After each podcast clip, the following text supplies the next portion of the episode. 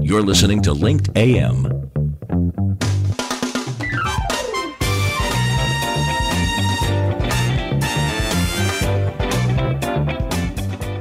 Tell your story on Linked Live and get noticed. You're listening to Carl Wolfenden on the Business Class Show and is not always affiliated with the guests and the topics discussed. Any financial statements are the opinions of the individual, and you should seek professional advice before making any decisions. Upgrade your listening to Business Class, the show that puts you in the big leather comfy seats. So sit back and enjoy our take on the trending business issues of the week. Howdy, folks. Here he is, the Texas Brit, the guy with the stiff upper lip, filling his 10 gallon hat and his cowboy boots. Carl Wolfenden. Good morning, good morning, and welcome to Linked AM here on Business Class News. And uh, you know, as you know, we've launched our new section, Business Class Security, and uh, you know one of the things that I've learned over the past few weeks of launching it is it's a very complex uh, sort of uh, area of discussion. Um, I've had on uh, sort of specialists and experts in data architecture. Um, I've been talking to people that have done that that specialize in corporate governance, and they say that that's a big topic on the in the boardroom at the moment.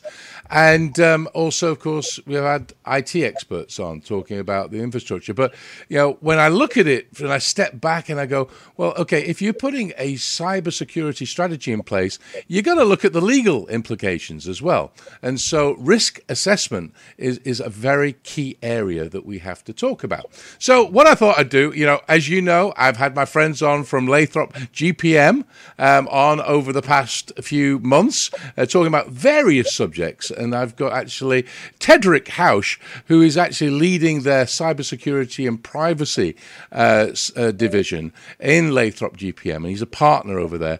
And he's going to join me this morning to talk about that. And so he, he's actually on the line now. So, so Tedrick, thank you for joining me. I appreciate it. Thanks for having me, Carl.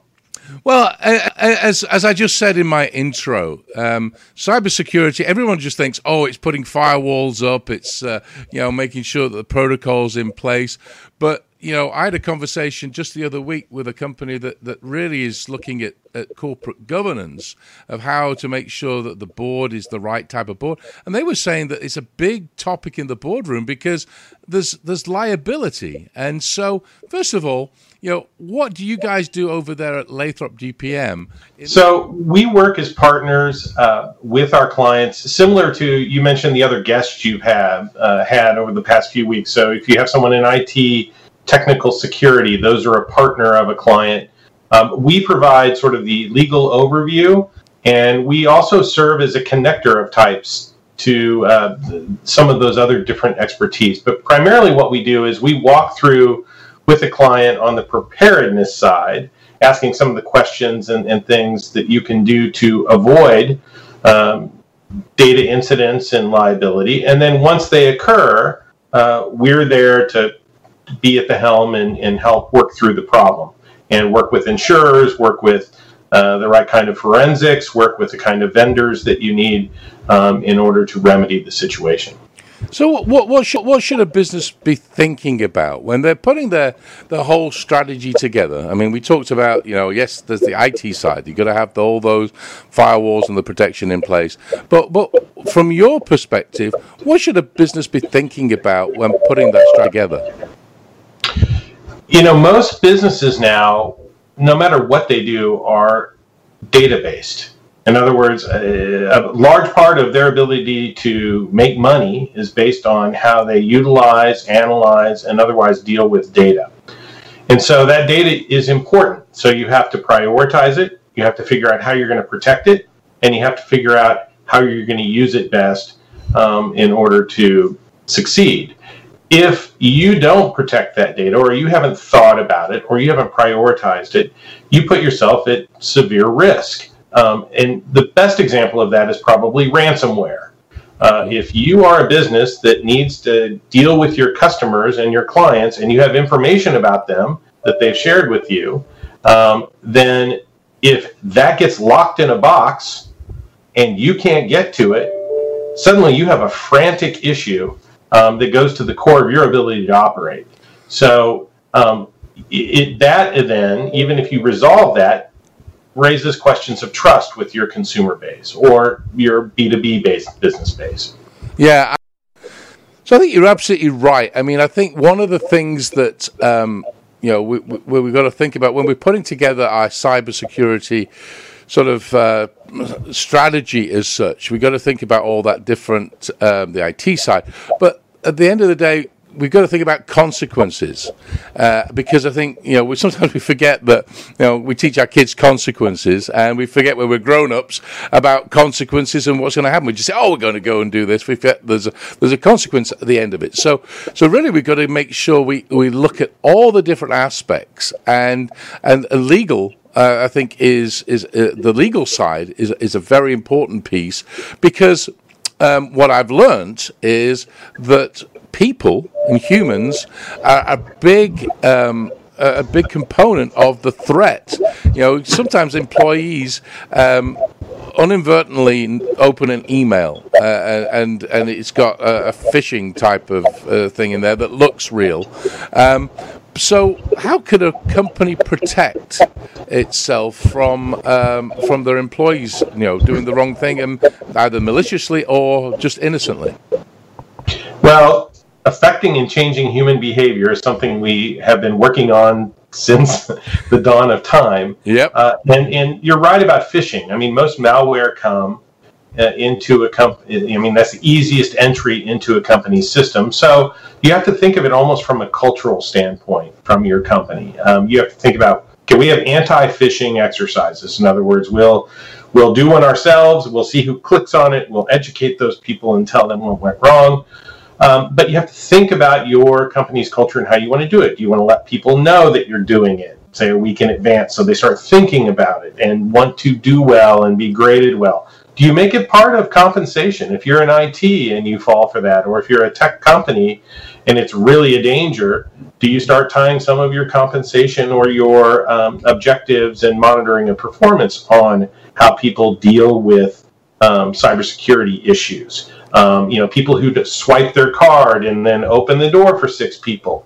All of that sounds, um, you know, in some ways you think, well, that's just not friendly if you do that. But if you build a culture where people understand that we're all doing this, kind of like wearing a mask, uh, we're all doing this to protect one another and protect the data and keep ourselves um, in good shape. If you have that kind of culture or start working towards it, I think you're on the right track. Well, I think you just mentioned something that we, we touched on in another interview I had a couple of weeks ago. You've got to think of it as a physical, um, you know, building as such. We talked we talked about in this other interview that when you're building the architecture of, of data um, sort of assessment, you've got to think, well, who's going to be let inside the building? Who's going to be, you know, access what information, etc. All those components, etc. And that was Seth Earley of uh, Earley Science uh, Information, uh, and um, and so it, literally, um, what what I think what you just said was, if you build this culture of, hey, would you really let somebody in with a machine gun uh, through the doors, you know, with you, which is you know a bit, uh, uh, you know, uh, maybe a bit extreme, but it's that thing of saying, look, data is is our lifeblood and especially if you've got consumer data, um, that that you've got to really protect that um, because you're not just responsible for your own company, you're responsible for that person's identity as well. Um, so, what happens if you know you find out you're being compromised? Um, well, who's the first person to, to call? Is it a lawyer? I mean, is it somebody yourself that you'd really need to say, okay, something's a breach has happened? Who do you talk to? Yeah, well, I think it, I, mean, I think starting with a lawyer, if they're if they've been part of your planning process and know what's going on, that's a good place to start. If you have cybersecurity insurance, you're probably going to want to have somebody from that team. What you really want to do is pull out your incident response team playbook because you should have one in place. The two documents I would recommend that every company have are an information security plan uh, or policy so that you know sort of the rules of the road, but then your incident response plan and your incident response team. So you're going to want someone from legal. Uh, you're going to want an outside counsel to help with privilege and some other issues that might come up. You're going to want to have a contact with your insurer and hopefully have already set up vendors for various things. If you need to stop the breach, for example, who are you going to call? At what rate? Is all that already hooked up? You're going to want to have your key vendors um, at least in contact in case one of them is the cause, as often is the case for the breach. You're probably going to want to think about PR. And then you always want your risk management person and the person from operations who's going to be the champion in the effort. And so all of those things need to happen. And it's best if you aren't doing it the first time in the midst of a crisis. So the idea of having tabletop exercises where you as a group spend time going through a couple of scenarios from ransomware to uh, loss of data. Um, all of those are good ideas. So you just mentioned those two documents. Um, uh, is that something that you could help put together? Uh, and because I, I, I, that's the first time I've heard that talked about. To be quite honest, maybe, that shocks you, but that for me, I mean, I've talked to various experts, and I've not heard those two documents. So, just just go over those two names again. What what are the two documents? So, an information security policy is uh, basically all the policies that tell people, and the way I usually do them is at the top, you'll have some really basic for anyone who barely knows how to turn on a computer. For example, don't put a post-it with all of your passwords on your screen, right? Yep. Uh, just some basic things. Turn off your computer or restart it each morning. Those kinds of things at, say, the top of a particular section. And then as you get deeper into it, you might have, it might go into the detail for the IT team to say, when we have this kind of breach, here are the three steps we first have to do in order to stop data flow or in order to address some issue. So it's a very wide ranging document. It's tailored to the organization.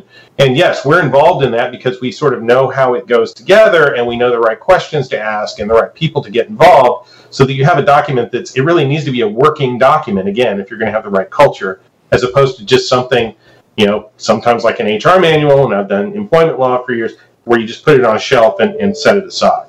So that's what an information um, security policy is. The incident response plan is what you take out if you're the pilot um, and the plane is going to have to land in the Hudson. Yeah. Uh, and you're Sully. Uh, you saw, you know, they pull the documents out and they have uh, sort of a way of reacting to whatever particular incident has occurred and you have a plan for that. So if it's ransomware, we know we're going to do this. These are the people who need to be notified, and this is how we're going to go forward. Well, that makes complete sense, and that's brilliant uh, because I think everybody, we again, you know, the, one of the, the, the the themes of our shows over the past few months in this unusual situation we're all in is planning uh, and and making sure that you do know what you're gonna what's going to happen if something happens. So, uh, unfortunately, we're running kind of out of time of our of our particular conversation, but but I'd love you to um, you know summarize. You know, why is it so important to have a company like Lathrop um, GPM uh, as part of the team? I mean, just just if you wouldn't mind summarising your thoughts of the really the benefit of a business uh, owner or an executive of having somebody like you on the team. Well, we have experience, as I said, on both the preventative and reactive side of data issues. And so we think long and hard not only about these issues of um, a, a frailty that you may have in your systems and correcting those, but we can help with data transfer and all the ways that, again, you monetize data. But when push comes to shove, um, we're in a unique position to sort of bring all of the parts together to have a discussion in the context of the liabilities that you face. So, and just to take a short example, if you take Target's breach in 2014 over the holidays, they faced shareholder derivative suits because the board wasn't having meetings often enough. They faced suits from the credit card banks because they had to try to recoup the money they had. And it was all caused by an HVAC vendor who had access that they shouldn't have had pursuant to their information security policy. So if you look at those kinds of things and have someone on board who's thinking about these things and can bring them up and address them with your company, we think we're extremely valuable partner. That's fantastic. Tedrick, thank you so much for joining me this morning because uh, it's really opened my eyes, and I'm, I'm, sure the the viewers, the listeners, and the readers, because we've got our cell phone podcast, video stuff, and then of course we'll be writing an article about this. Um, know, are going to maybe have some questions, so I'll put your information on uh, the website, and so uh, if they have questions, they can directly reach out to you. So really appreciate you uh, spending the time with me. And thanks to you, Carl, for making cybersecurity part of business class news. Well, thank you. Well, that was uh, Tedrick Housh, of course, of uh, uh, of Lathrop GPM. Uh, he heads up their privacy and cybersecurity division over there, and as you could tell, you know, he has a, a wealth of experience in that area. And you know, as I really start to un unpeel the onion, as I say, there's lots of different layers uh, that you have to start thinking about. And I think having an expert like Tedrick on your team and he's had his team on your team, um, you know, it, it, really does make sense. And again, the the the, the sort of key word that we've been talking about is planning. I love those two documents that we talked about. I, I, never even thought about that, but that's so important, especially after an incident happened. What is it going to, what do you have to do to, to address that? So please, you know, spend some time, go to Lathrop GPM's website. I'll put all the information on the website and really do a little bit of a deep dive on that because it's worth having a chat with them. So, as always, I really thank you for joining me this morning. Um, Really enjoyed you having uh, you as viewers, readers, and listeners. And um, as I say, go out there, have some fun, make some money, and be safe. Thank you. Goodbye.